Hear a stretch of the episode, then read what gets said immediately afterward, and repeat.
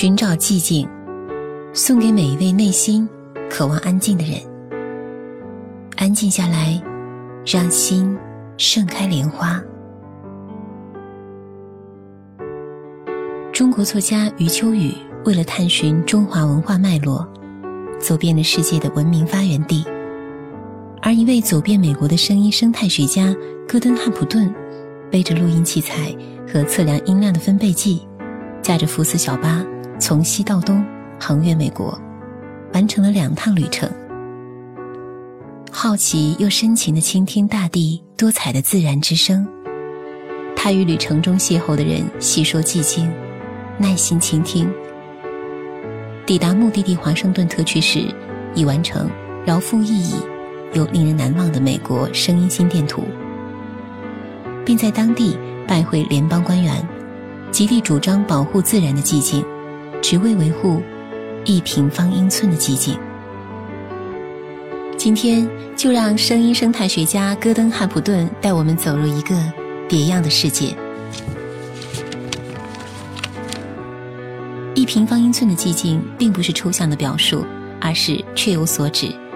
戈登·汉普顿在2005年世界地球日那天，独自一人到美国奥林匹克国家公园的霍河雨林，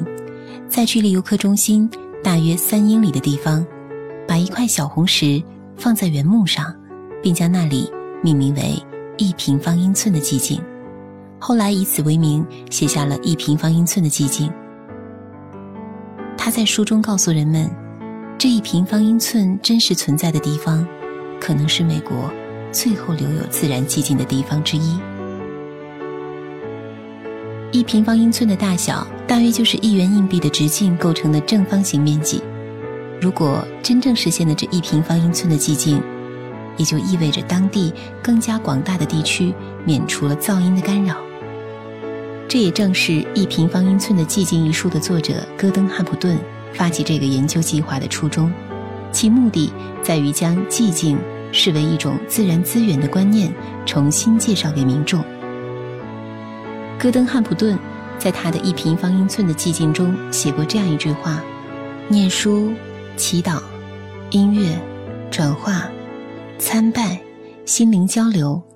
凡是美好的事物总是出自安静的地方。不禁让人想到，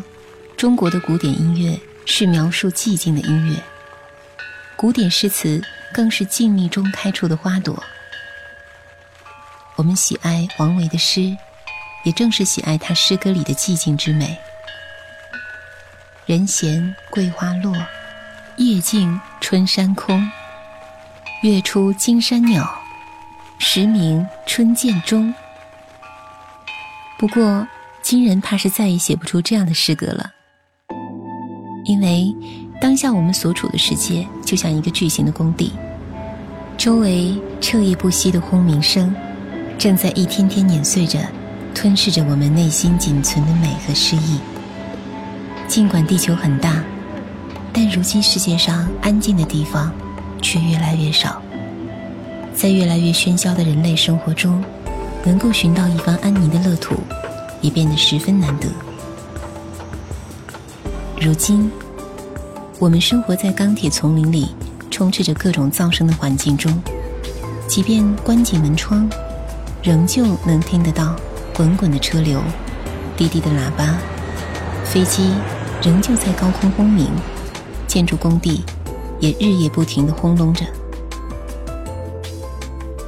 戈登·汉普顿的那块寂静之石很小，安静地躺在霍河雨林的原木上，但如果能保护这1平方英寸的土地不受噪声污染，就能让寂静蔓延更多的地方。于是他写下1平方英寸的寂静，希望能唤起更多的人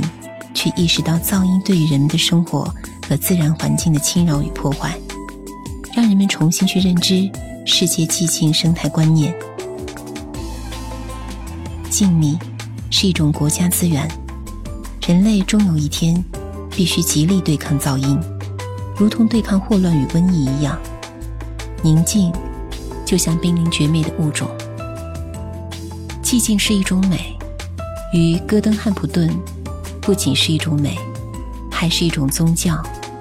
它寻找寂静，如同朝圣，它追踪声音，四处践行，收录声音。寂静不是无声，寂静是一种声音，是万千的声音。戈登汉普顿痴迷自然界的声音，在他的心里，那是上帝的低语，是上帝的纯粹音乐。自然万物都是上帝的乐器，可以发出最美妙的乐音。他聆听，必听，倾听蝴蝶的鼓翅声，蜜蜂吮吸花蜜的甜蜜哼哼，一片枫叶飘落树梢发出的飒飒声响，一颗种子从树顶坠落草丛触碰大地的轻音。在他的耳朵里，每条河流溪流都是一支伟大的乐队。他常常研究石头来观察声音，在他的眼里，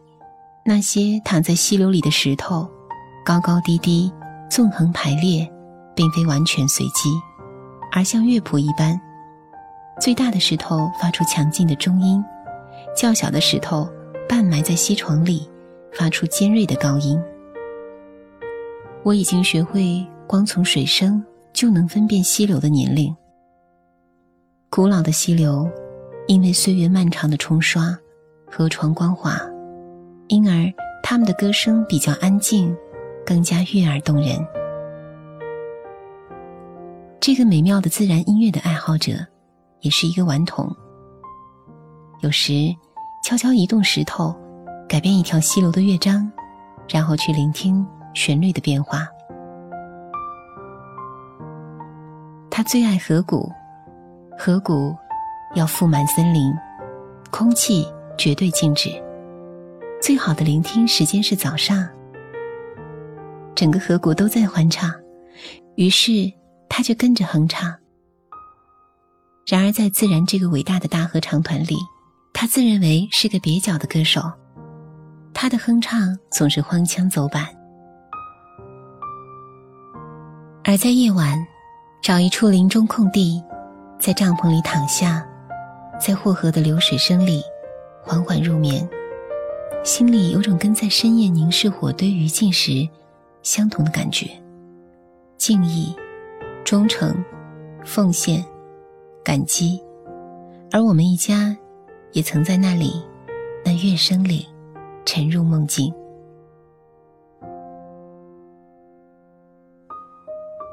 他有时带着书本聆听，翻开书，打开书本中的录音，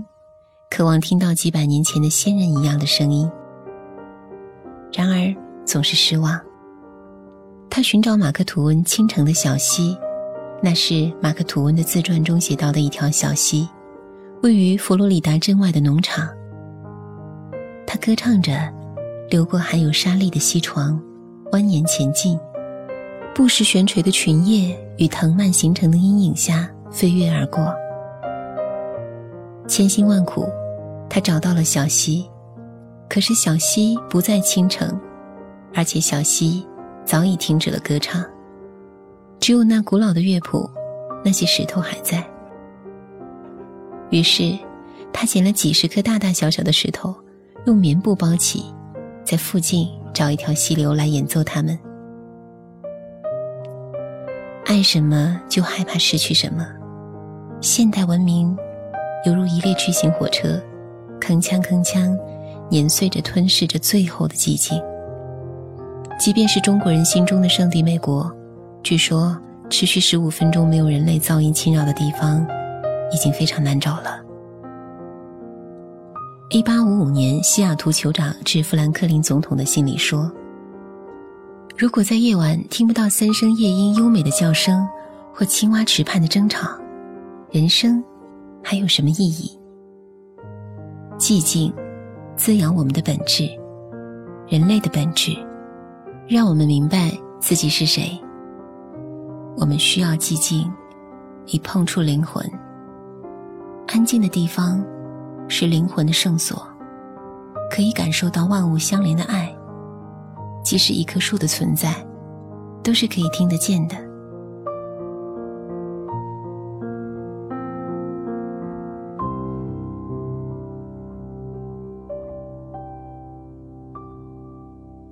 草原狼对着夜空长嚎的月光之歌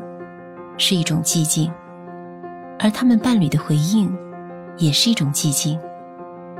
寂静是落雪的低语，等雪融化后又会化成令人惊讶的雷鬼节奏，铮铮匆匆的让人想闻声起舞。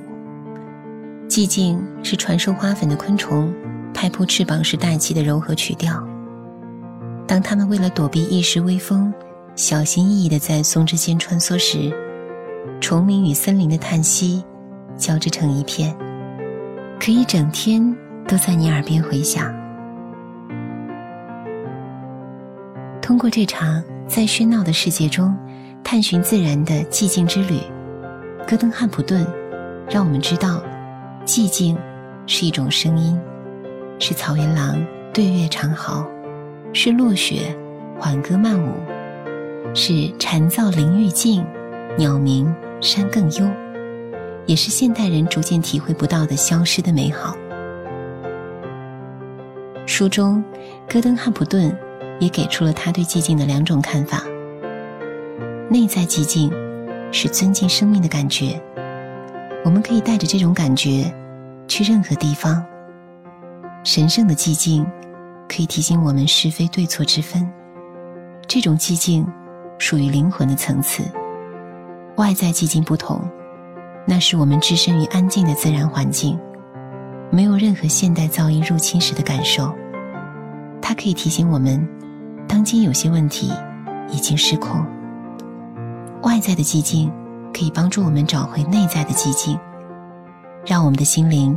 充满感恩和耐心。戈登汉普顿的1平方英寸的寂静传承了美国环保之母雷切尔·卡逊在寂静的春天中的远见卓识，敲响了迫在眉睫的环保警钟。这本书带给我们的是对环境破坏问题的反思，正如其自序所言的，如果我们不能坚持抵抗噪音，对大自然的寂静不断消失的情形置若罔闻，在面对更复杂的环境危机时，又怎么可能处理得好呢？自然的寂静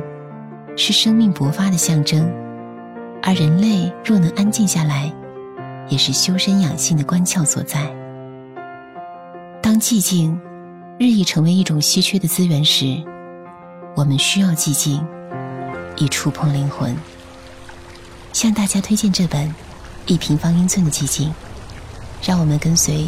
戈登汉普顿穿越山川河流，聆听自然之音，